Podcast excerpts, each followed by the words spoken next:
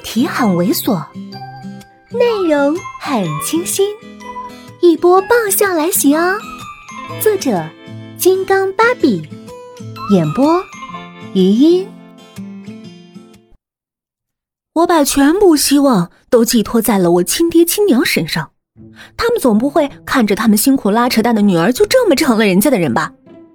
我恶毒的臆想着，真相拆穿。宋子妍抱着头被老妈一路打着扫地出门的样子，可是回到家，他一个字也不提。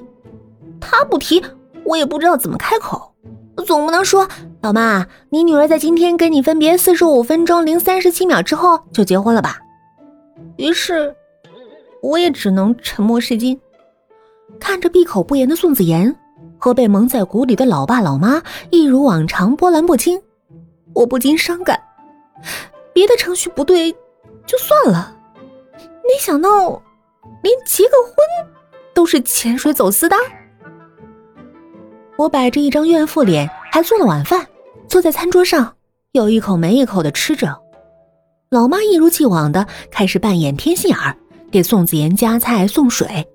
宋子妍也一如既往的礼貌回应：“多谢妈。”老妈一如既往的收回筷子的动作出了差错。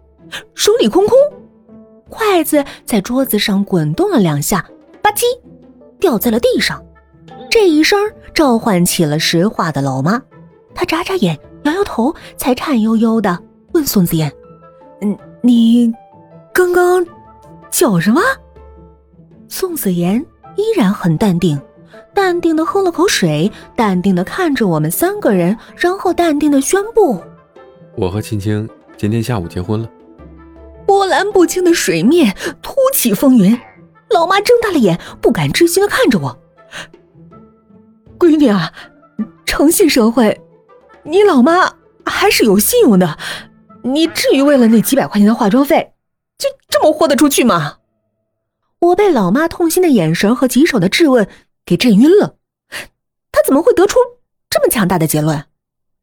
等回过神儿的时候，老爸老妈已经在跟宋子妍兴致勃勃的开始讨论诸多事宜了，比如婚宴、宾客、仪式等等，丝毫没有一点闺女被诱拐的愤怒，甚至连他们被诱拐的闺女的愤怒都视而不见。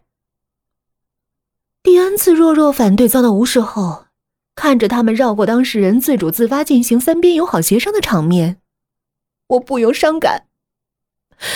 感情我在家就这么不受待见？宋子妍这个回收站一出现，老爸老妈就迫不及待的要删除我。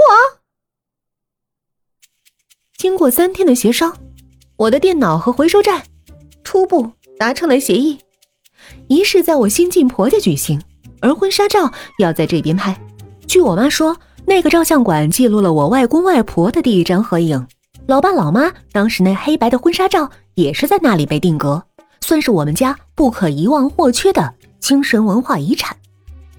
第二天去的时候才发现，时隔这么久，那家小照相馆已经成了一个大影楼。选好了样式衣服，我们就开始拍照。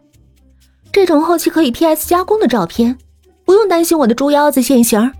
再加上那几套华丽丽的衣服，我也就撇开了不甘愿。加上宋子妍镜头前相当配合，这照我是拍的相当的 happy。